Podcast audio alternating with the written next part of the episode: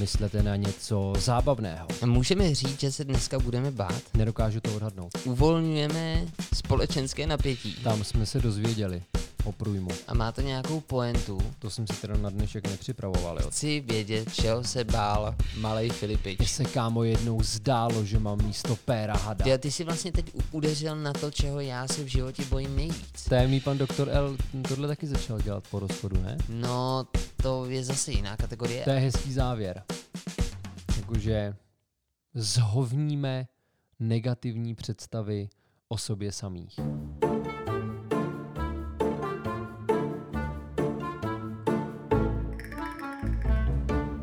Tak, a nezapomeňte, až se ta skříň otevře, myslete na něco zábavného, čím zničíte to, co se tady před vámi zhmotní, jo? A až tu představu mít budete a uvidíte to, tak zakřičte ridiculous. Ano, ridiculous. Švihnout a mávnout ridiculous. Ruda s koulí. Ruda bez koulí. Eunuch. Dobrý, ne? Výborně, já jenom přemýšlím, co se teď u vás doma odehrává, protože už druhý díl UPM, jeden tedy jsme nahrávali, tyjo, to byla To bylo úterý. úterý. To, bylo, To bylo úterý. To bylo úterý a dneska je sobota. Jo. A dvakrát jsme začínali citací Harryho Pottera. No já to mám teď v živý paměti, že jo, protože než se mi narodil, než se nám narodil Ludvík, tak jsme si dali maraton Harryho Pottera a stihli jsme se podívat na druhý, třetí, čtvrtý, pátý, šestý a první část sedmýho. Pak se Ludvík narodil, byla pauza a my jsme si dali druhou část relikví smrti a zakončili jsme to kamenem mudrců. Takže já to mám teďka všechno v živý paměti.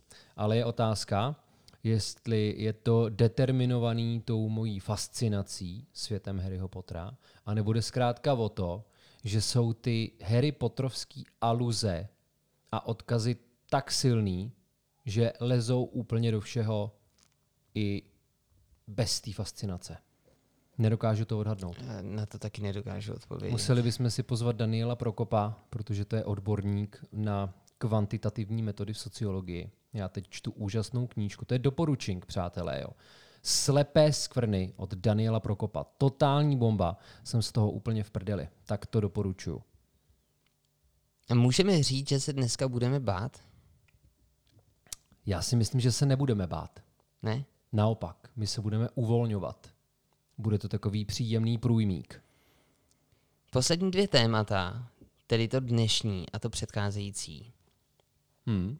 vybíral Filip. Tak jako asi zhruba, vole, 60 ze 65 témat. 64. No, vidíš to. 64. To není pravda. Takže to není zas tak překvapivý. Ale takový ty, ty největší petardy byly moje. Jo? Co to bylo? Nestotožňuješ tady zážitky z tématy? Protože já si nejsem jistý, že by to, že se posral v menze, bylo impulzem nějakého tématu, který si zvolil.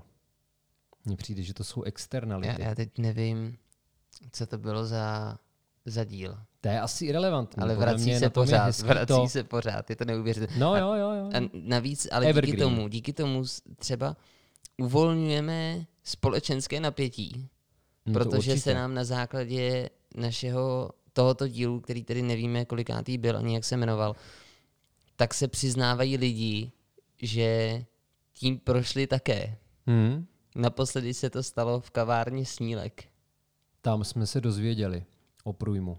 Ano. No ale to je potřeba. Je potřeba, aby se společnost stmelovala, jo, protože poslední dobou je taková rozkmotřená, rozdělená, bla, bla, bla. Ale jak už tady dneska skoro padlo, my se budeme bavit o strachu. Proto ten úvod. A proč teda? Mě to najednou osvítilo, najednou to ke mně přišlo, že jsem si možná i já sám potřeboval tak nějak dát dohromady, čeho se v životě bojím nebo čeho jsem se bál. Já jsem si teda udělal svoji top 5, abych to nějak ohraničil, aby tam byla nějaká strukturace a abych měl strop, ale věřím, že toho vyleze víc, Mhm. protože strach je všudy přítomný. Chceme začít nějakou teorií, nebo to vezmeme po pořadě, chronologicky, tak jak se nám vyvíjely naše vlastní strachy? Ty jo, tak já jsem si žádnou takovouhle evoluci nevytvářel teda. Já si myslím, Ale- že v tom top 5 je to obsažen.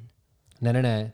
Tam jsem spíš asi vycházel z nějaký intenzity, než že bych to potřeboval chronologicky ukotvovat. Ale nějakou teorii bychom si mohli dát. Co? No klidně, klidně. Dobře. Jako důležitý je možná na začátek říct, že strach je přirozený. Že z evolučního hlediska je třeba strašně důležitý, protože díky němu máme větší obezřetnost a motivuje nás to k tomu, abychom se vyhýbali nebezpečí a tím pádem přežili.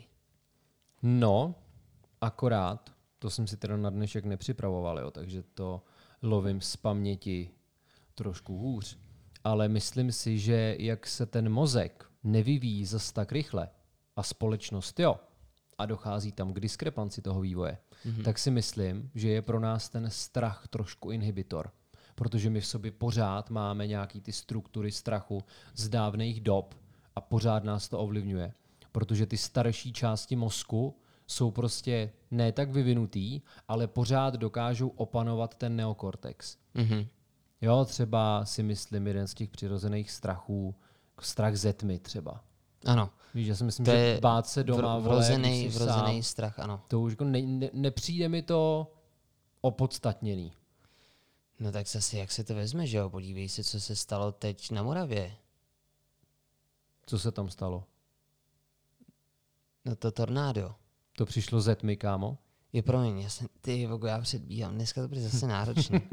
ne, ale Ale ne, ten obraz je dobrý. ne, je ty, to já, ti, já, já, já, ti vysvětlím, já ti vysvětlím, proč jsem si to takhle hloupě spojil, protože já Aha. jsem si to mám rozdělen na strach vrozený a naučený, takhle se to dělí. Ano, je A pravda. ještě tady mám u toho vrozeného, že se mu říká odborně atavistický. ano. A mimo jiné tam bylo zmíněno právě tma a bouře. A já, jak jsem tady se do těch svých poznámek začal koukat, tak jsem se ztratil a vlastně jsem ti chtěl oponovat. Tak dlouho si koukal Ano. na bouři, až Kdy- se když bouře si- podívala na tebe. Přesně tak. No jo. A tím, jak jsi zmínil, že to opanuje náš neokortex, tak jsem ti právě v tomhle tom chtěl opanovat, že možná se některé věci vracejí vracejí zpátky. Chtěl jsem je oponovat. Já jsem řekl opanovat, víš? Mhm. to je dobrý. To se ještě nenechám, kámo. Opanovat se nenechám. I když já jsem teda pana. No, lec, kteří, teď nevím, jestli můžu říct naši posluchači, ale le, le, lec, kteří naši přátelé by ti hned dokázali říct Já to vím. tvé atributy, Ano, ano, jsem si co toho tě vědom. čeká, tvá slabá Jo. místa Typická pana. a co dělat pro to, aby si byl uh, úspěšný a šťastný. No ale já jsem rád, že jsi zmínil to, že je to atavistický, jo, protože víš, co je to v té, si myslím, úplně nejesenciálnější, nejelementárnější um, výkladu. Víš, co to je atavismus? Ne. To je v podstatě takový slepý rameno vývoje. No to je něco, co ty už nepotřebuješ, ale máš to. Já to vím díky knize My od Evgeni Zemjatina, což byl takový předobraz 1984 od Orwella. A to bylo asi ještě takový brutálnější. A tam si jedna postava stěžovala na to, že má chlupatý ruce. Jeho sralo, že ty lidi kolem něj už to tolik nemají a on to furt má. A on říkal, že to je úplně zbytečný atavismus. Jo, to je prostě, to ti připomíná, že jsi z opice. A má to nějakou poentu? Byl tam třeba moment v té knize, kdy ho jeho chlupatý ruce zachránili. Ty jo, já jsem to bohužel ještě nedočet. A vzhledem k tomu, že jsem to rozečil před dvěma rokama v čekárně u doktorky a pak už jsem na to nesáhl, tak teď si aspoň vytvářím skrze tohle uzlík na kapesníku. Ale podle mě to koresponduje s tím, jak já jsem to uváděl tím, že mi některé ty strachy už připadají takový zbytečný, že je tolik nepotřebujeme. Mhm. Ale dobrý. A ty jsi chtěl mluvit ještě o těch naučených, ne? No, no a pak je naučený. No a to, když se budeme zase držet takový té obecné rovině, tak je tam strach ze stáří, ze stárnutí, z osamělosti. Ty jsi koukal na Wikipedii, viď? koukal jsem, já se vždycky koukám na Wikipedii. Od té doby, co jsem začal sledovat, mimochodem, to je taky taky malý doporučení. Mně se líbilo, co dělal Anatol během covidu. Anatol Svahilec. Mm-hmm. On dělal tříminutový rozhovory, který teda většinou neměli tři minuty, ale mě to nevadilo. Eh, S On wikipedistami. To nezná, no, tři minuty. Ja, ano, teď narážíme na uh, slamová pravidla, je to tak. Je to tak? A právě proto se Anatol Svahilec už neúčastní finálových klání, protože zkrátka nesvede napsat tříminutový text. Ale líbilo se mi, jak se z Wikipedii pracuje. A poslední dobou ji využívám čím dál tím častěji. Já vím, že třeba na střední škole nás od ní hodně zrazovali. Na vysoký mám pocit, že nám někteří dokonce říkali, že to nebudou akceptovat Mhm. mm-hmm. jako relevantní zdroj. A já jsem viděl rozhovor, a teď si teda nejsem jistý, jestli to bylo u Anatola, nebo to bylo někde jinde, kdy naopak učitel tím, že se, ne, bylo to asi u Anatola, tím, že se stal sám přispěvatelem, nevím, jestli se tak nazývají, Asi může být. Tak začal tenhle ten zdroj akceptovat. A pro mě je to super první, taková první signální, když o něčem něco nevím a většinou ti to i nabídne, že. Ty zadáš nějaký pojem a většinou ti vyleze Wikipedie jako první zdroj. No ono je sice dobrý, že to tam máš teda ozdrojovaný, ale mě na tom asi trošku trápí, že to mnohdy nemá tu fazónu, víš, že ty informace nejsou tak dokonale propojený. Mhm. Možná i proto, čímž ale nechci odrazovat lidi od toho, aby dělali Wikipedii, ale možná i proto, že toho třeba ne vždycky jsou akademici a lidi, kteří jsou šmrncnutí nějakou tou editací seminárních, mm, semestrálních, kvalifikačních prací. Takže z tohohle já mám strach, jo. Z toho mám strach. Ze špatné informovanosti. No, ale ty jsi mluvil o naučených stra- straších, Mhm. strašácích. Ty jsou hezký, ne? No, Takový ono se nabízí. Globalizační. Ono se nabízí, že když se tomu, když jsi se je naučil, nebo naučili, nevím, jestli se bavíme o společnosti nebo o jednotlivcích, tak teoreticky bychom se měli být schopni je taky odnaučit. No, zní to logicky. A Na to druhou je mi stranu- sympatický. Když si usekneš ruku, tak i když si tam dáš protézu, tak už to nebude ta ruka. Já to myslíš, že je naučený strach tohle? Ne, mně jde jenom o ten princip. Víš, že už nikdy nebudeš stejný. Už to zažil. Naopak můžeš být třeba silnější, ne? No, to určitě, protože ona krize může být problém, ale může to být i příležitost. Aha, to Každý jsi- neúspěch. já to může tak, být i já teď ale to nechtěl takhle degradovat, já to myslel vážně. A já vím, Že ty, ty zkušenosti, které ty získáš s překonáváním toho strachu, když se budeme bavit třeba strach z veřejného vystupování, který je v Americe strach číslo jedna. tak si myslím, že překonání toho strachu a ta zkušenost, že to lze překonat, musí být velmi povznášející. Ty, a podle mě jde asi o tu míru teda. No, Jo, že ani nevím, jestli třeba, když bychom srovnali strach z veřejného vystupování a strach z osamělosti, jestli to jsou dvě formy strachu. Protože si dovedu představit, že ten strach z veřejného vystupování můžeš mít vrozený. Mm-hmm. Skrze nějaký temperamentový nastavení, jo? že jsi třeba introvert a tak je pro tebe prostě horší předstoupit před ty lidi. Ale ta osamělost je podle mě otázka empirie. Víš, že ty jsi sociální tvor, prožíváš, prožíváš a pak jsi najednou vržen do té osamělosti a přijdeš na to, jak je to smutný, jak je to špatný, jak tě to třeba vnitřně deformuje. Pak jdeš zase mezi ty lidi a už žiješ v té tenzi, že budeš třeba jednou osamělej. Přičemž si myslím, že to může být i otázka geografická. Že nevím, jestli nějaký kmenový společenství trpěj takovýhle má, já bych to nazval možná civilizačním strachem. no dobře, Letí helikoptéra. To je hezký, jak teď popisuješ různý dopravní prostředky. No, protože já chci, aby u podcastů. toho ty lidi byli. Aby věděli, co Kdy nás jsi- obklopuje. Kdy jsi se naposledy bál? Já se bojím pořád. Maria. Ale-. No tak intenzivně se bojím, když třeba slyším, že malý vydá nějaký divný zvuk, tak já hnedka vyběhnu a zkoumám, jestli třeba jenom dělá něco pusou, anebo se třeba pozvracel a dusí se těma zvratkama. Mhm. Tak to byl asi intenzivní strach. Já jsem si teda tohle tady nepoznamenal asi, ale četl jsem, a teď nevím, jestli to bylo na té Wikipedii nebo to bylo někde jinde, že strach se vyvíjí, že už jako kojenci máme strach, ale máme spíš takový ty uleknutí, Mhm. až posléze se učíme bát. Je to pravda. No tak je- když si skejchnul, tak je to pravda. No, já mám pocit, že se třeba učíme i trpět. Si do dneška vybavuju, jak můj brácha dělal breakdance jako malej. Se fakt točil prostě na místě úplně brutálním způsobem. On třeba se praštil do hlavy. On se praštil, zastavil se, podíval se kolem sebe, řekl si, ty vole, co to je? A pak tančil dál. A my jsme, mu, my jsme k němu třeba tak často běhali, tak často jsme mu říkali, ty jo, Martine, jsi v pohodě? Až začal brečet po takovýchhle situacích. Tak to Aha. na mě taky působilo naučeným dojmem. Hmm. Jako ne, že by to na začátku nebolelo, Že vy jste ho ale vlastně jde o tu reakci. Jo, jde o tu reakci na ten bolestivý podnět. Tak jestli to třeba nemůže být takhle i s tím strachem. Víš, že tě někdo naučí se bát v určitých momentech. Že ty prožíváš nějaký situace a někdo za tebou přijde a řekne, ale teď se máš bát a ty se nebojíš, kámo. Jsi normální? Vidíš to, jak je to propojený. Mhm. Se vracíme ke starému tématu. Pojďme, pojďme to vzít po pořadě.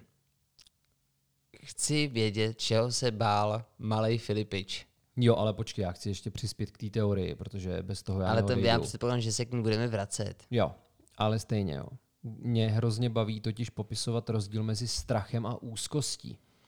A to už se stalo to vícekrát během našeho dokázal podcastu. Ale propojovat. pojďme do toho. No, ono je to hrozně jednoduchý. Prostě Když máš strach, tak víš, čeho se bojíš. A když je ti úzko, tak úplně nevíš, čeho je ti úzko. Takže úzkost je takový větší dobrodružství.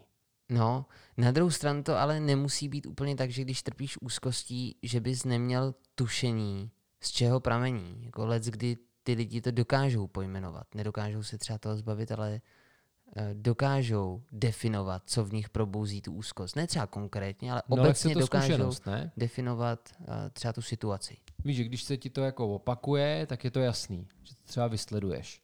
Mhm. Ale myslím si, že ten prvotní šok z té úzkosti, Mhm. když to přijde, A já bych se úzkosti věnoval někdy překvápko. samostatně. No jasně, tady jde o to, chápeš, jako i s tou abnormalitou, že si popíšeš abnormální, abys pochopil normální. Třeba pro mě úzkost abychom mnohem horší než strach.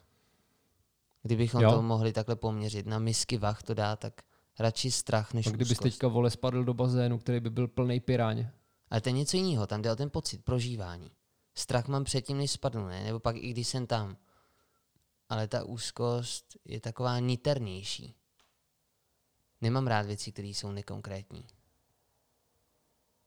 Ty jo, tak to já už jsem asi příliš často ležel v bazénu plným piráň. Než abych na to dokázal zapomenout. A navíc jsem včera viděl film Tajný život Voltra Mittyho. Aha, A tam je jedna hezká scéna se já jsem žralokem. to neviděl, takže Jo. nevím. To je dobrý. To je další doporučení. Protože já často chodím do kavárny Volter a teď jsem začal chodit i do kavárny Myty. Víte, my v Plzni máme ve Smetanových sadech, což je bulvár, o kterém Lukáš Hejlík říká, že je to jedna z nejvíc gastroulic v Čechách teďka. Tak tam je Volter a Myty a ono to spolu souvisí samozřejmě. A já jsem si říkal, že je ostuda. Že Nejen Voltra film. Mitty, že jo, je na tom bulváru. tam No to jasně, hodně. ale to má stejný týpek. Mimo jiné je tam i nejúspěšnější česká pizzerie. To je pravda. That's the true. A teď vedle ní, možná je to nějaký trend, protože vedle té pizzerie teď začali dělat hamburgery na grilu. A jsou to taky dva podniky, že jo, nejsou Mhm. mm-hmm. spojený. A teď ten Volter a Mitty to mají podobně. Taky jsou vedle sebe a taky se zaměřují trošku na jiný sektor. Jo. Tak už mi řekneš, čeho jsi se bál jako malej? No, já mám třeba strach, který mě provází úplně celým životem a to je hrozný strach z hadů. Je, já jsem se tak rád, že strašně něco bojím takového hadů. si řekl. Že to je, to, je, jo, to je to konkrétní, to, co já potřebuju. Mhm. Mm-hmm. Jo, teď už vím, že se bojíš hadů. Tak mimochodem v jedné své písni Filip o svém přirození zpívá jako o žilnaté mambě. Tak Jo. nevím, jestli, Žilnatá mamba, žádná hanba. nevím, jestli tím eh, se chtěl zbavit svého strachu, že má jednoho hada neustále při sobě, ale Ty vole, ale mně se kámo jednou zdálo, že mám místo péra hada. Ty vole, no ale já jsem s ním musel žít, že jo. A to byla prostě ta krajta hnusná, vole škrtič, takže já jsem ji třeba nosil na zádech a podobně. ty jsi si přehazoval No jasně. svojí krajtu No, přes to protože to jinak nešlo, ne, tak kam jinak speš? No to já nevím, to já nevím. tak ona se dá Ty smotat, vole. ne? Nesmotávala se. No ona se většinou smotá, vole, když si chce pochutnat třeba. Je, no, tak hadi, to fakt ne, ty jo. Těch se neuvěřitelně bojím. Hadi to jsou. Hadi, hadi. A nevzrušujou tě zároveň. No, že bych si u toho potřeboval pohonit, ne, ale fascinují mě. Ale třeba dokument, dokumentární film o hadech. To úplně nevím, ale podobný princip je i s mým dalším strachem, že mě třeba vždycky fascinovaly přírodní katastrofy, Mhm. mm-hmm. ale zároveň se jich strašně bojím. Mm-hmm. Ale na to třeba koukám. Já Jo. se normálně dívám na videa tornád, Jo, tsunami. jo, jo, jo. Vteřiny před katastrofou třeba. Třeba, třeba. Jo. A s těma hadama je to podobně, že A já se na něj neumím nepodívat, na hada. Tak hele, film, co se týká hadů, mrkni na anakondu, na tu starší. Hele, to je, je na na. Jennifer Lopez, ne? Jo, jo, jo. Hmm, to mě moc nebere. Pak je tam ještě ta novější, a to taky, taky, je, to taky lacinější, ale dá se na to koukat. A pak vím, že byl nějaký thriller, který se jmenoval Hadí v letadle. To hraje Samuel L. Jackson, ne? A já jsem to A neviděl. To bude Já spíš to prdel, ty. Já jsem to neviděl, takže nevím, ale vím, že to existuje. No ale tak třeba hustý. A mě právě ta anakonda mi vadí kvůli tomu, že to je přema, přemrštěný. Víš, protože mně přijde, že i normální had je prostě vole tragédie. Jo, a jo, jo. dobrý scény jsou v Kill Billovi dvojce. Aha, aha. Vybavuješ si to? Jak ona schová tu černou Jo, jo, jo, jo, kufru. jo, jasně, jasně. Jo, protože když tě takovýhle had kousne, já jsem to mě třeba baví, jo, jsem viděl, co se stává s krví, když se smísí s tím hadím jedem. Když to je nějaká zmije, tak to zas takový průser není, jo, to tě ji zachráněj. Oni si Ale dělat cucky, že jo, nějaký. no teď, vole, to, to, Rosol to bylo, vole, aspik, ale Aha. jak kdyby to bylo vepřový koleno. Jo. Jo, a v ten moment mám pocit, že ti, když tě kousne do nohy třeba, tak si tam stvoří tohle během vteřiny. No a tobě pak totálně přestává cirkulovat krev v těle, nebo co? Takže to je masakr. Co no, pavouci? ty mě tolik neserou. Pavouci jsou v pohodě. Ty mi tolik Nějaká nevadí. tarantule velká, chlupatá. Tam by, tý bych se bál z toho důvodu, že je jedovatá. Mhm. A že mě kousne, ublíží mi to, umřu. Jo. Ale jinak mi pavouk nevadí. Ale bylo dobrý ve tři jedničce, když jsem měl tu postel ve vzduchu, Ano. tak tam si viděl na strop, že jo, velmi blízce, Aha. protože byl přímo pod ním. A když jsem tam měl slečnu a ona měla ale chorobný strach z pavouků. Takže to bylo až vtipný. A ten pavouk byl třeba dva metry od nás. A on prostě, co to je? Co to je? A začal tam sebou úplně házet v té posteli. Hmm. A přitom to byla Johana, ten pavouk. Jo, tak já. Ty. Ne, ne, ne, žádnou Johanu jsem nepoznal Dobrá. blíže. No, já totiž při představě, jestli bych si měl vzít třeba do ruky hada, nebo pavouka, tak hmm. bych si radši vzal do ruky hada, protože mám Ty pocit, že, tady, že to mám jako víc pod kontrolou, jo. No, tak to si jenom myslíš, kámo. vole, To si jenom myslíš. To jsou takový pavouk, mršky takový, nevyspytatelný. takový osm nohou, rychlý nožičky, tyjo, a hned je pryč. A najednou mi vyleze za krkem. Strašný. Jo, ten had, ten se obtočí, že jo. Nějakou dobu mu to musí trvat, než se tam dostane. Ty oni jsou ale tak rychlí. A kdyby to byl nějaký jedovatý, kámo, to si ani neuprdneš, vole, a už máš opíchaný ksicht. Dobrá. To je teda tvůj strach number one. Nebo Myslím si, jeden, že z na- tý, na jeden to- z té pětky, jako stop pět To, je to tam. jsem tam určitě dál. Já jsem to nerozděloval tak, který by byl nejvíc, nejmíň. Ale přijde mi, že to není takový šlechetný strach. Že kdybych byl u profesora Lupina a mělo vylézt něco z té skříně, tak to had nebude. Aha, aha. Protože mi přijde, A že co to... by tam bylo? No, já tady mám, jo, kromě těch, protože tohle, jak ta bouřka a podobně, tak ty hadi, tak to podle mě spadá pod ty atavistický, protože mm-hmm. tam jsou i nějaký druhy zvířat, že jo, nejenom ta tma nebo bouřka. Ale já mám třeba chorobný strach a doufám, že se nám pak budeš přiznávat i ty vole, protože zatím je to jenom o mě, kamaráde. Já mám třeba hrozný strach z nemohoucnosti. Že třeba ochrnu. Jo, jo, jo. jo A že, že moje hlava bude naprosto v Aha, pořádku aha. a tělo nebude schopný nic dělat. Jo. jo. A do toho se ale, to, já to nedokážu přesně pojmenovat, protože mě na tom sere a trápí víc aspektů. Nejenom to, že já budu naprosto pasivní, ale i to, že budu někomu na obtíž. Ano. To nechci být. Ano, jo. To je to zajímavé, mě tohle, třeba tohle trápí. máme společný. Tohle je taky jeden z mých velkých strachů. A já teda to mám ještě to je spojený, tak vzpomínám si na jeden rozhovor v Plzni s naším posluchačem s Chmeldou, tak ten mi jednou říkal, mě zajímá, jestli to bude poslouchat, tak jestli si na to vzpomene, že mi tady tohleto kdysi řekl, tak mi říkal, že se bojí toho, nebo že má obrovský strach z toho, že se zblázní. Ale to neříkal jako v momentě, kdybychom eh, kdy toho měl jako třeba hodně, hodně starostí a znáš to jako, ty já Mhm. se z toho zblázním. No Ne, někde regulérně prostě řekl, že se v životě bojí toho, že by se mohl zbláznit. Že by neměl sám sebe pod kontrolou. Ano, což je taky jeden z mých strachů. Mám, spolení, spo, mám Takový pocit, že to, je, balíček. že to je, ne, že to, co jsi řekl, ty ta nemohoucnost a tohleto, tak pro mě je to jako jeden strach. Mhm. Že to jsi pak taky někomu na obtíž, že jo? Je takový jsi happy nesamostatný. Ty, ty jsi vlastně teď udeřil na to, čeho já se v životě bojím nejvíc. Na nesamostnost, na ztrátu nějaký autonomie. A třeba, když jsi zmiňoval Ludvíka a že se o něj bojíš, Mhm. tak já si myslím, že tohle to bude pro mě to nejtěžší v životě, jako překonat strach z té zodpovědnosti. A teď nemyslím tak, že bych nechtěl za někoho přijímat zodpovědnost, ale že se z toho hrozně bojím. Že vím, že ve chvíli, kdy má člověk rodinu, tak třeba to dítě, tak to je na tobě závislý, že jo? A ty musíš být pevnej. Je to tak. Pevnej v tom smyslu, že musíš pro něj být ta opora, ta jistota. No jako rozhodně musíš být pevný už jenom proto, abys měl tu rodinu, jo. Ano, To musíš jsem rád, že to prostě odlehčuješ. tvrdý Jsem jako rád, že to odlehčuješ. To je dobře. Ale jinak já už tu rodinu mám, jo. Ne, ale takže co já se týká jako mluvit. sociálních třeba uh, sociálního zabezpečení, že jo? Ty víš, že pro tu rodinu třeba ten otec, většinou to tak je, ale může to být samozřejmě i jinak, to nerozebírejme teď, ale že by si měl finančně zabezpečit.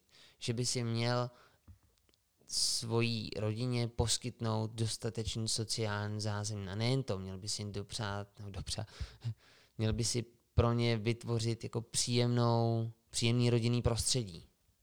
Všechny No tyhle ty a věci. i o tomhle právě krásně píše závislí. ten Daniel Prokop, jo. Aha, Jestli je tohle to, čeho ty se bojíš třeba, ano. tak si za předpokladu, že je všechno v pohodě, jo? že jsi mohoucí, Mhm. jo? že tam nedochází k té paralýze, tak si myslím, že zrovna třeba my dva se toho nemusíme bát a že tu rodinu klidně mít můžeme, protože to staré dělení na tři, tři společenské třídy, jako nižší, střední, vyšší, to už prostě dávno neplatí. To je mnohem širší, protože dlouhou dobu se to redukovalo jenom na tu ekonomickou složku.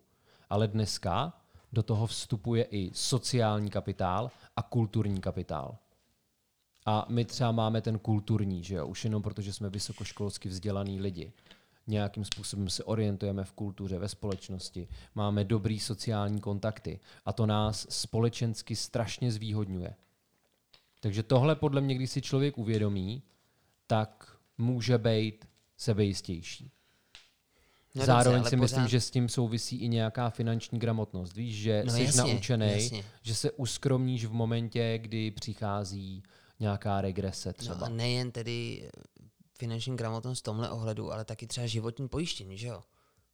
Teď to myslím vážně, to není, že bych někoho teď nabádal, udělejte si životní pojistku, ale třeba pro mě to bude jednou strašně důležitý. Protože ty si tady zmínil, že se bojíš nemohoucnosti, že bys ochrnul. Mhm. Tím pádem by si, i když, jako, jo, vlastně dokážu si představit, že pořád vyděláváš, jo. I když budeš mít funkční jenom hlavu. No jasně.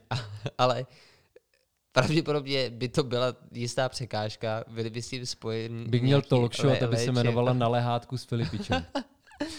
léčebný procedury. A je dobrý se přece proti tomuhle já ne, ne chránit, ale no pojistit. Že ve chvíli, kdy víš, že se s tebou, no víš, kdy máš strach, že by se s tebou něco mohlo stát a tvoje rodina by zůstala na pospas, tak je dobrý přece mít životní pojistku, která jim pomůže nějakou tu překážku překonat v případě, že by nastala. A ty teď pro někoho pracuješ? Nebo Ne, ty Je to tohle, tak je, necítíš. je tohle nabídka? Ne, vůbec ne. Máš nějaký dobrý kontakty? Ne, já jsem tady tohleto řešil s naším dalším posluchačem, s Peťou Titelbachem, myslím si, že tady tohleto můžu říct taky nahlas. A ten mi říkal, že to byla jedna z těch, ty si úplně, ale jo, jedna z těch prvních věcí, kterou začal řešit ve chvíli, kdy se dozvěděl, že budou mít dítě. Kdy, věděl, že, te- teda tenkrát nevěděl, že to bude Matěj, ale kdy věděl, že se stane otcem. Tak vím, že v těch mm, devíti měsících řešil mimo jiné i teda tohleto. Že No, prostě si změnil životní pojistku, kterou už měl, ale předefinoval si ji a tohle je jedna z věcí, kterou já bych řešil taky. Tak to já jsem řešil úplně jiné věci. Dobře. Já třeba ze všeho nejvíc toužím potom mít nějakou duševní integritu, abych byl tomu dítěti dobrým vzorem. A ještě jsem chtěl říct, jo, když už pak ale já to jenom nespochybnuju, abychom si rozuměli. to já vím, že to nespochybňuješ. Já to chci jenom neutralizovat trošku a chci ukázat, že se k tomu dá přistupovat z více do úhlu. Už nevím, jak jsem to chtěl propojit, ale zkrátka, v momentě, kdy už je to potom nevyhnutelný a ty víš, že budeš ten rodič, tak tam není úplně čas na pochybnosti. Takže mě to velmi srovnalo. Mhm. A jsem mnohem méně úzkostlivý, než jsem v minulosti bejval. To je, Jo, to je takový měl- návod, jestli trpíte úzkostmi, Jo, pořiďte si pořiďte dítě si a bude to v dítě pohodě. a budete sice asi dost prdeli, ale úzkosti budou ty tam. Jo, že si myslím, že ti to trošku pomůže zrychlit nějaký ty životní procesy. Aha. A mimo jiné je asi líp jako stanovit priority, že jo? To, to si zmiňoval ty a zmiňoval to i ten Peťa Titelbách a věřím tomu, že kdybychom se zeptali našich dalších kamarádů, kteří mají dítě, tak se na tom budou asi shodovat. Já ale zároveň nechci tvrdit nějaký věci, jako že to dítě ti změní pohled na svět a úplně ti to obrátí život na dobu. To Protože občas lidi říkají, jako změní to priority, ale jsou to takový ty... Ne, já to spíš jako myslel tak, že si řešil, teď to řeknu prostě věci. vulgárně, že- si kolikrát řešil píčoviny a Jo. teď prostě ty píčoviny už neřešíš. No takhle, řešíš, ale dokážeš je vyřešit rychlejc. Jo, a možná, že i s takovou Efektivnější. efektivní, dobře. Ne, Jo, nemají protože pro zase tebe jako takovou váhu. píčoviny jsou dobrý. Jo? A babrat se v píčovinách, Ježíš Maria, to je ňam ňam. A to už jsme řešili, ne? Nějaký Ano. to téma filozofie pro děti. I No, když dobře. zase říkám píčoviny, ale ona filozofie, aby byla filozofií, tak musí být praktická, prakticky využitelná. Ale rozhodně z vás asi dítě neudělá jinýho člověka. Pořád to budete vy. Takže si, Jirko, máš to tam napsaný? Třeba strach z toho mít dítě? Nemám to tam napsané, ale já jsem věděl, že to řeknu. A ne, ne, nechci to nazvat jako strach z toho mít dítě, to ne. Je to strach z toho, že se nedokážu postarat o svou rodinu. Ano, to tak mám. Jakože ta míra zodpovědnosti v tomhle ohledu je pro mě na tom nejvyšším stupni a měl jsem to tak i ve, svý, ve svých, ještě, já nevím, jestli si budu myslet, a to je jedno, to je jedno, teď já jsem si to vyřešil sám sobě a můžeme pokračovat. No. Přemýšlel jsem, jestli se k tomu přiznám, ale vím, že třeba ve svém bývalém vztahu, tak Kterým? Bylo jich víc. tom, tom posledním, Jo. tak, tak tam jsem měl jako nutkání třeba svý přítelkyni říct, kde mám třeba, kde jsou jako nějaký peníze. Protože jsem prostě, pro mě ten vztah byl důležitý, to je, to je jasně. a já jsem prostě měl strach, že by se se mnou něco mohlo stát a že by tam jako třeba uh, nevím, chtěl jsem prostě mít jako nějakou pojistku, tak jsem prostě jako chtěl, no řekl jsem jí, hele, tady mám prostě jako nějaký peníze a kdyby se někdy něco stalo, tak se můžou využít. No a ty už teď holku nemáš. No nemám. No a kdo ví, kde máš ty peníze? Oni už tam nejsou. No takhle. Místo nich mám krásný nový kolo. Viděl jsi, já ti ho pak ukážu. no vidíš to, vole. Takhle se vytváří. No hele, a oslý můstek. Zmiňoval jsem se o svém kolu. Já to teď chci odlehčit zase já. Já jsem se třeba naposledy bál včera. Že ti ho někdo škrábne? No, to vlastně jaký, že si ho škrábnu já sám. Protože tajemný pan doktor L, všim si, že tajemný pan doktor L vzal úryvek z našeho podcastu a nazdílil to na svůj Instagram, jak zmiňuju, že se mi líbí říkat tajemný pan doktor L. Ty jo, já jsem si všiml toho, že jsme měli nějaký, nějaký storíčko UPM. Tak jsem si rozklikl to storíčko UPM, ale nepouštěl jsem si zvuk. Jo, tak tam bylo tohle vlastně, to, co jsem ti teď řekl, mm. tak to tam bylo. A on mě vytáhnul na Klínovec. Jeli jsme na Klínovec na traily, je, jezdili jsme v trail parku. Víš, co to je? To je takový to, jak musíš mít na sobě páteřák, protože u toho můžeš umřít. já, to, já to neměl na sobě, já měl mm-hmm. jenom přilbu a kolo. Ale eh, tajemný Jezdíš pan, v jámách, taj, ne? Ano, tajemný pan doktor L vypadal Žlabý jako, jízda. že jde hrát hokej. Nasadit mu brusle, jak on fakt tak vypadal. On byl najednou hrozně velký, ale teda jako takovej robustní byl. Ten má tu integrálku, to je taková ta velká přilba, do toho má nějakou vestičku a kraťasy a nákoleníky. Já nevím, jestli si dával ještě něco na ruce, ale má i rukavice s chráničema. A, no a já jsem měl přilbu. Ale tajemný pan doktor L tohle taky začal dělat po rozchodu, ne? Dva roky zpátky, no, takže jo, asi po, ano, po rozchodu to začal dělat. Taková Ale, druhá míza, ty jo. no, ale já jsem si tam vzal třeba svoje kolo, na kterým jezdím, teda je to, je to nový, jo, ale ty víš, že prostě já jsem na kole jezdil vždycky. Takže pro mě tohle to byla spíš jen taková zkušenost. No ale ten trail park, jo, to je vlastně o tom, že lanovkou, tam, kde se běžně lyžuje, tak tě vytáhnou se s tím kolem nahoru Mhm. mm-hmm. a ty je, jedeš takovou upravenou trasou dolů z kopce.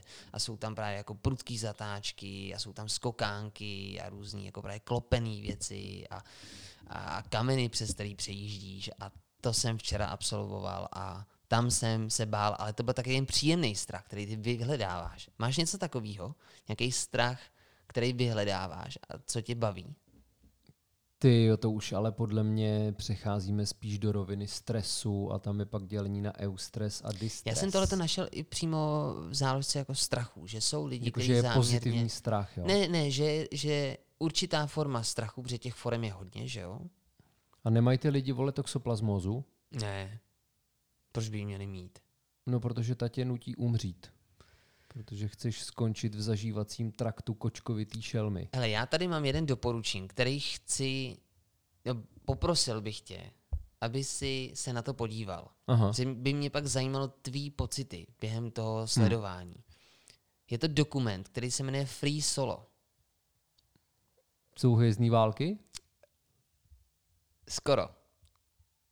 Je to o horolezci Jo, počkej, Alexi tak to já jsem ale asi viděl. Který Nebo asi, leze- asi ne celý. leze bezlaná. My jsme to měli na festivalu Inverze. Mhm, mhm. No, tak to je masakr, vole. On nemá vůbec žádný jištění, ne? J- Nemá jištění a leze vlastně ty nejvyšší, nebo jedny z nejtěžších uh, hor na světě, nechci říkat cesty, protože on neleze ty nejtěžší cesty na těch horách, ale leze ty nejvyšší hory, které se lezou tím skalním způsobem.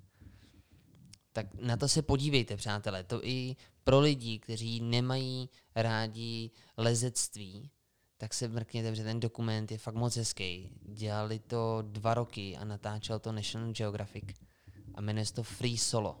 Mrkněte na to, fakt hodně dobrý. No a třeba když jsem koukal na ten dokument, anebo doteď, když koukám na, ve filmech to většinou nemám, ale v dokumentech nebo v různých sportovních kláních, tak já, když jsem třeba nervózní, tak mi se hrozně potí ruce. No, to je standard. Dobře. Máš to Nebo taky? zrudné. A mně se, mně se třeba potí i nohy, ale. Já se teda spotím celý, vole, a pak smrdím, ty, jak Jo, a to je, kdybych... to je zajímavé, že ve chvíli, běhal. kdy člověk má, když se potí, ale ne sportem, ale strachem, tak Tak je studený? no to je zase jiná kategorie, ale má to jiný zápach. Všim si z toho někdy? No, já si myslím, že třeba i slzy mají odlišný složení podle toho, z jakých důvodů brečíš. To je zajímavé, to jsem Takže mi nevěděl. tohle nepřipadá tak překvapivý. Jo, že třeba slzy smutku mají jiný složení než slzy radosti a díky svýmu synovi vím, že třeba mateřský mlíko se taky adaptuje na to, co to dítě potřebuje. Že prostě mění svoje složení a pokud tomu dítěti chybí Že něco, jak, si, jak se to pozná? nevím, vole, prostě interakce Počkej, to nejde, prsu a to pusy. nejde, to nejsou propojení nějak, jak jako tam to prso pozná. Prostě matka s dítětem mají úplně jiný connection, vole, v tomhle ohledu, než... Ale jaký connection, Papa. jak to jako může... Teď Já oni- nevím, kámo, jaká zlá magie, protože já to Ludvík- nedokážu vysvětlit Ludvík to biologicky, tak to může, ne, vole, ne, neřeknej to, že jo? lví, Neřeknej lví to. znamení. No neřeknej to, no. Ještě Takže tam vlastně jediná možnost z, logicky, z logiky věcí mně třeba přijde, že ve chvíli, kdy jako pije to mateřský mlíko, takže ho třeba vypije míň a tím pádem ten lidský organismus řekne, dobrý, tak tohle tomu asi moc nechutná, protože toho moc nevypil, takže to zkusíme obměnit. Jako jediná logická věc, která mi přijde, jak by se tady tohle to mohlo stimulovat nějak. No, Přemýšlel jsi nad tím? ne. Už jsi ochutnal mateřský mlíko? Ne, ale dneska ráno jsem se probudil trošku mokrej, takže mám pocit, že na mě trošku vyteklo prostě během našeho spánku. No, jsem měl najednou mo- mokrý tričko, vole, na místě, který by nemělo být úplně mokrý. No, ale ještě jsem- ještě jsem neochutnal, Určitě no, to, to má to prsty Karolína. Neláká. Hele, to, ono to jako samovolně odtejká. Takže to bylo něco, jako když vytopíš sousedy, no. Akorát, že bydlej vedle tebe, Tak, ne dobře, pod tebou. dobře. Ty, to bylo asi hodně mokrý teda. Jo, docela jo. Ale tak aspoň mě to donutilo vyměnit tričko na spaní. Já vím, že někde v nějakém filmu, myslím, že to bylo v nějaký komedii, se člověk, nebyl, možná to bylo v Přátelích, zase vrtulník. Hmm. No ale tohle byl takový divný. Nejdřív to vypadalo, že tady někdo prdí, tak zjevil. ale myslím si, že Chandler nebo Ross se někoho ptali, jak by chtěl, uh, chtěla ta žena raději zemřít. No to bylo, když si, když si chtěli dokázat, že ještě umějí vle, randit, flirtovat. Takže to tam bylo, a- přátelí, No, no, no, to, se to říkal si- Ross se ptal. Ross se ptal, Chtěla by se radši utopit, anebo uhořet? no, co by jsi vybral? Ty jo, kámo, já teďka s chodou okolností kvůli festivalu Inverze, na který vás všichni zvu, jo, ho moderuju na přelomu srpna a září v Ostravě, tak čtu knížku Smrt holka od Lucie Faulerový. Ona za to dostala cenu Evropské unie za literaturu, takže topíček. A ona tam popisuje možnosti toho, jak to může dopadnout, když se topíš. A ty možnosti jsou dvě. Já jsem se bohužel úplně nesnažil si to zapamatovat, jo, ale ten jeden způsob není tak nepříjemný, protože tě to strašně rychle vypne a ty jdeš do nějakého rauše. A ten druhý je naopak ten horší, že cítíš takový hrozný pálení mm-hmm. v celém těle, jako kdyby Jo, v tobě jo. něco explodovalo. A zároveň to uhoření, pokud vím, tak podle toho, jak to je, ty se možná dřív udusíš, než uhoříš. Mhm. Takže by asi šlo o tohle, která z těch alternativ těch alternativ by to měla být, ale já teda nechci ani jedno, jo, ale pokud by to byl takový ten průzkum buď a nebo, tak utopit se asi nechci, jo. Já si pamatuju, jak jsme lovili puk na hodinách plavání ve škole. A když jsem, když jsem pak plul nahoru už s tím pukem, tak jsem cítil, že ještě chvilku ty vole a já už to nevydržím. Dvě, tři metry to mělo, ty vole. No jo, ale já než jsem tam ten puk našel, kámo, on mi spadl zrovna na ty Dobře. temný kachličky, ne? Um, jo, já, já jsem teda zažil taky nepříjemný eh, stavy pod vodou a hodně jsem se toho bál, takže nevím, nedokázal bych na to odpovědět. Takže já bych Víš, řekl že- radši uhořet, ale nejlepší umřít ve spánku. Víš, že... Uhořet ve spánku. Dobře, vyřešeno, můžeme dál. Jo. Víš, že je strach přenositelný. Já vím, že ty to víš, ale A tak nějaký zrcadlový neurony, ne? ne, že můžeš jako v těch lidech vyvolat strach, že prostě když jsi třeba ve výtahu a někdo Mhm. mm-hmm. se začne strašně bát a výtah se nerozjíždí a někdo zuřivě mačká tlačítka, tak Jo. může vyvolat paniku. Jsem zažil nedávno. Je to už zaznamenaný v UPMku, takže naši věrní posluchači moc dobře ví, na jakou situaci jsem narážel. A u mě to No bylo... ale tam to teda bylo tak, že ta holka ve mně zbudila úzkost a ona měla strach. Ano, a Takže tam to byla podivná ve, mě- ve distribuce. mně se to začalo míchat tu chvilku. Mě se, já jsem byl strašně veselý z té absurdní situace. A zároveň jsem se začínal bát, jak ten výtah nic nedělal. Dveře se neotevíraly, mačkali jsme tlačítka. Čím více stupňovalo napětí, tím víc lidí mačkalo tlačítka. No já jsem pak měl strach teda, že té holce se přepne něco v hlavě a všechny nás tam zabije.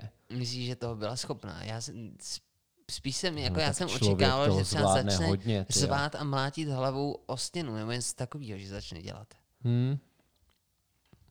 Dobře, Bolestí. takže víme, že strach je přenositelný a zároveň má strach vliv na sugestibilitu. Nevím, proč je to sugestibilita, ale vlastně se jedná o sugesci Mhm. a takhle třeba vznikají pověsti, to je dobrý. Sugestibilita, jakože jak jsi schopný být sugestivní? No, že ty se sugestce, bojíš toho a tím pádem vidíš věci, které ti ten strach nabízí. Jsi na nějakém hradě, o půlnoci je tam pověst o bílý paní, třeba tady, tady, v tomhle tom případě, no jinak. Víš, že tam někdo zemřel a ty najednou v těch stínech vidíš tu, tu ženu, tu bílou paní, jak se tam prochází. Hej, tak to je úplně gestalt. To je tvarová psychologie, že ti to jako doplňuje ty tvary. Ano. Takový vyplňování mezer. Hm. Máš nějakou strašidelnou historku? Já jsem se tě na to chtěl zeptat. Stala se ti někdy nějaká paranormální situace? S tím, že počkej, ale dobře, možná jsi to pak logicky odůvodnil. Přišel jsi na to proč, ale to mě teď nezajímá. To mi řekneš až potom. Nejdřív mi řekni, abych byl trošku No, napjatý. nebyl to úplně paranormál, ale když jsem měl babičku v nemocnici, tehdy objevili cirhózu jater a ještě nějaký jako varexiny na jícnu, prostě chrlila krev. Tak už to vypadalo fakt blbě a mně se zdálo, že se se mnou přišla rozloučit. A to bylo fakt hmatatelný. Mhm. Že to byl sen a když jsem se probudil, tak jsem furt měl pocit, že tam někdo je. A to jsem měl jako malej hodně. Třeba když běžela v televizi záhada Blair Witch, tak jsem se bál čarodějnic a spal jsem s hlavou zabořenou do polštáře, protože dokud se na, na ní nepodívám, na tu čarodějnici, tak ona mi nic neudělá. Ale v momentě, kdybych se na ní podíval, tak by mi ublížila. Ale to dává smysl. Že To jo? dává smysl. Já tomu absolutně rozumím. Tomu. No a takže potom jsem prostě jenom koukal do zdi a nechtěl jsem se otočit, protože jsem věděl, že ta babička tam bude. No ale ona to přežila a pak žila ještě třeba 8 let. Že to považuji za takovou fakt jako hru tvýho mozku. Mhm. A něco, co nedostaneš pod kontrolu. Prostě, vole, brutální koktejl v nevědomí. Dobrá. Tak, teď tvoje paranormální. No, já jich mám několik, který jsou spjatý tady s tímhletím bytem, ve kterém my se teď nacházíme. A ty věci se děly hlavně mým spolubydlícím. A jednou teda mě, ale z toho podezřívám jednoho našeho společného kamaráda. Mhm. Začnu tím vtipnějším. Jo. Měli jsme tady, a budu teda, tady budu muset být nekonkrétní, ale měli jsme tady jednoho spolubydlícího, který byl takový milovník žen. A často si sem bral, bral a, nějakou dámskou návštěvu a dával nám třeba vědět, ať nechodíme domů. Jo, nebo ať nespěcháme. A v tom pokoji, ve kterém je moje ložnice teď, tak tam měl právě on pokoj a ty dveře byly zavřený. A on stál tak, aby viděl na ty dveře a zároveň ta, ty dveře jsou prosklený, jak vidíš. Ale ne tím čirým sklem pro naše posluchače, ale takovým tím sklem, kdy vidíte jenom siluety. No a on říkal, že ho zrovna orálně uspokojovala a v tu chvilku v, těch, za- v, tom, eh, v tom skle viděl prostě postavu. Prostě stín postavy. Mhm. Tak to byla jedna z věcí. Pak další spolubydlící, který tady byl, tak ten říkal, že se v noci probudil a ležel na posteli, na, na rozkládacím gauči a že měl pocit, že vedle ní někdo leží a že normálně jako ta postel snad byla prohlá, jako kdyby tam někdo fakt jako seděl nebo ležel. A říkal, že v tu chvilku, co se to dělo, tak nějak jako se rozsvítil jemu telefon a zároveň se rozsvítil i tomu druhým klukovi, co v té místnosti spal telefon a že jako to nedával žádný smysl, že neměli jako nařízen žádný budík a takové věci. No a tohle to mi ty lidi říkali, ty mý spolubydlící. A já jsem mm-hmm. z toho pak jako začínal mít strach, mm-hmm. ale jako furt v pohodě. A mně se tady potom stalo, a to teda si myslím, že ty jejich zážitky furt jsou takový, takový... Um, Takový, že se na nich mohli domluvit a chtěli No, to prostě a hlav- vystrašit. No, ne domluvit, ale že tam si myslím, že hrála velkou roli ta sugestce. Jo, že když se probudíš v noci, tak jo, mohlo se něco Jakože blbýho zdát, ale tvary. třeba. Ale teď, co se stalo mně? Jsem spal v tom svým prvním pokoji. Takže ne teď tam, kde mám ložnici, ale v tom vzdálenějším. Mhm. A v noci mě probudilo to, že se mi rozrazily dveře do pokoje. Zavřený dveře. A to jsem se teda lekl jako prase.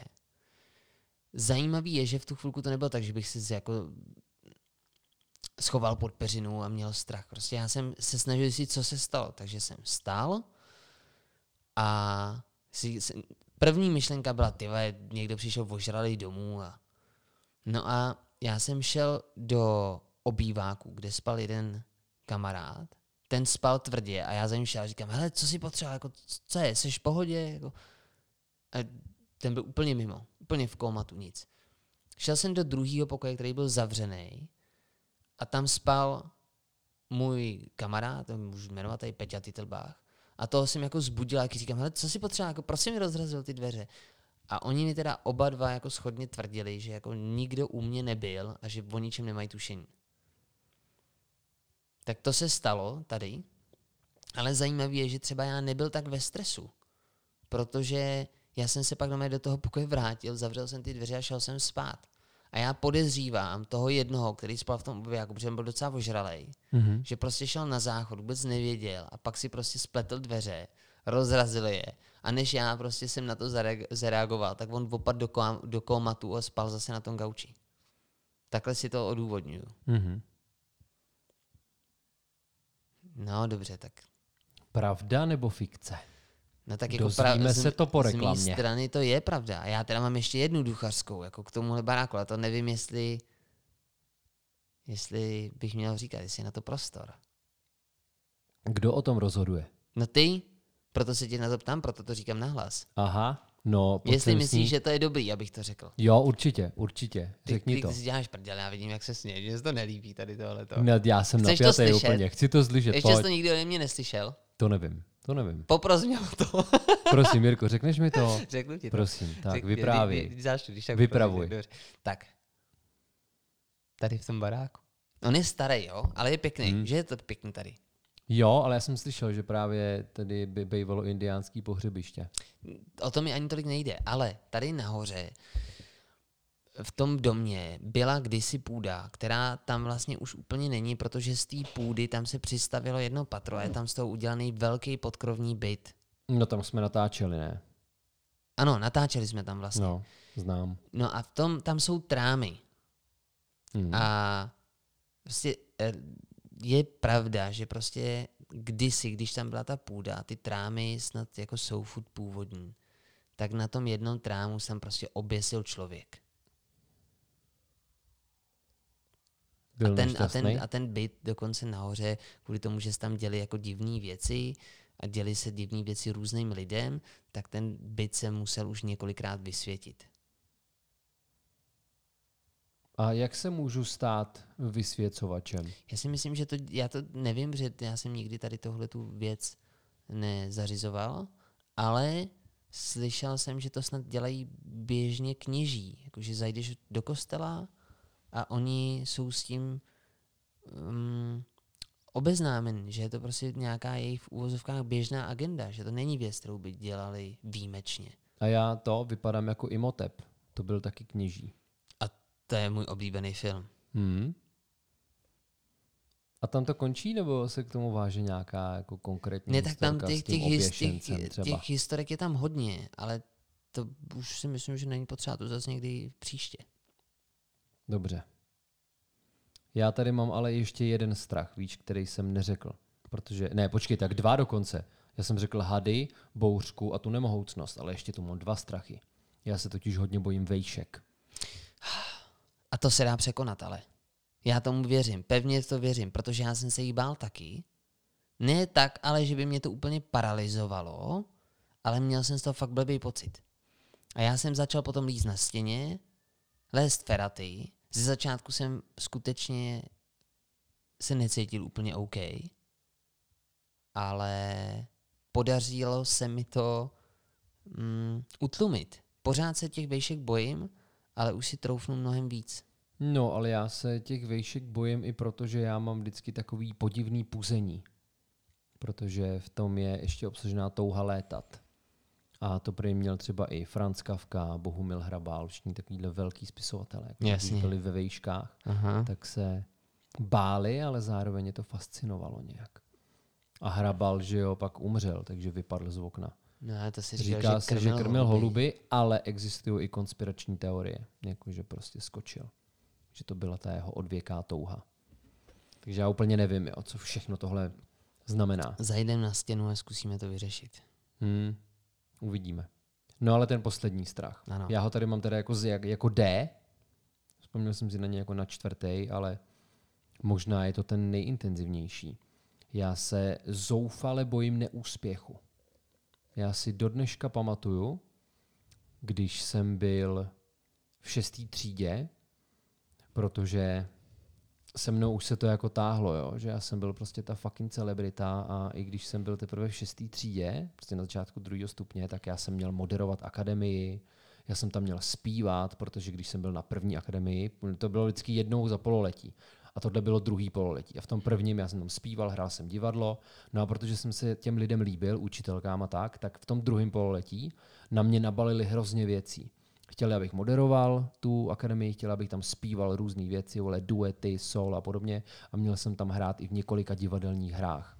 A já jsem se tak moc bál, že to nezvládnu, že nenaplním to očekávání té kvality, že jsem utekl do nemoci. A pak se to se mnou strašně dlouho táhlo. A dlouho jsem fungoval tak, že než abych něco zkusil, prostě proto, abych to zkusil, tak jsem se na to vysral, protože jsem se bál, že mi to nepůjde. Mhm. Já jsem totiž potřeboval, aby mi úplně všechno šlo a abych ve všem byl excelentní. A to je paralyzující. To je hrozný. No je mi tě líto. No, Tak ještě, že jsi ty tak dobrý. no viď, ty vole, já to nevím, nevím, co bych jinak dělal ty, s tím životem. A když jsi zmínil to moderování, tak já třeba větší strach z toho vystoupit před lidí mám z toho, že před ní nevystoupím. Ale teď, aby to dávalo smysl, aby to nevypadalo, že jsem nějaký uh, zaplešivělej, zaplešený exhibicionista.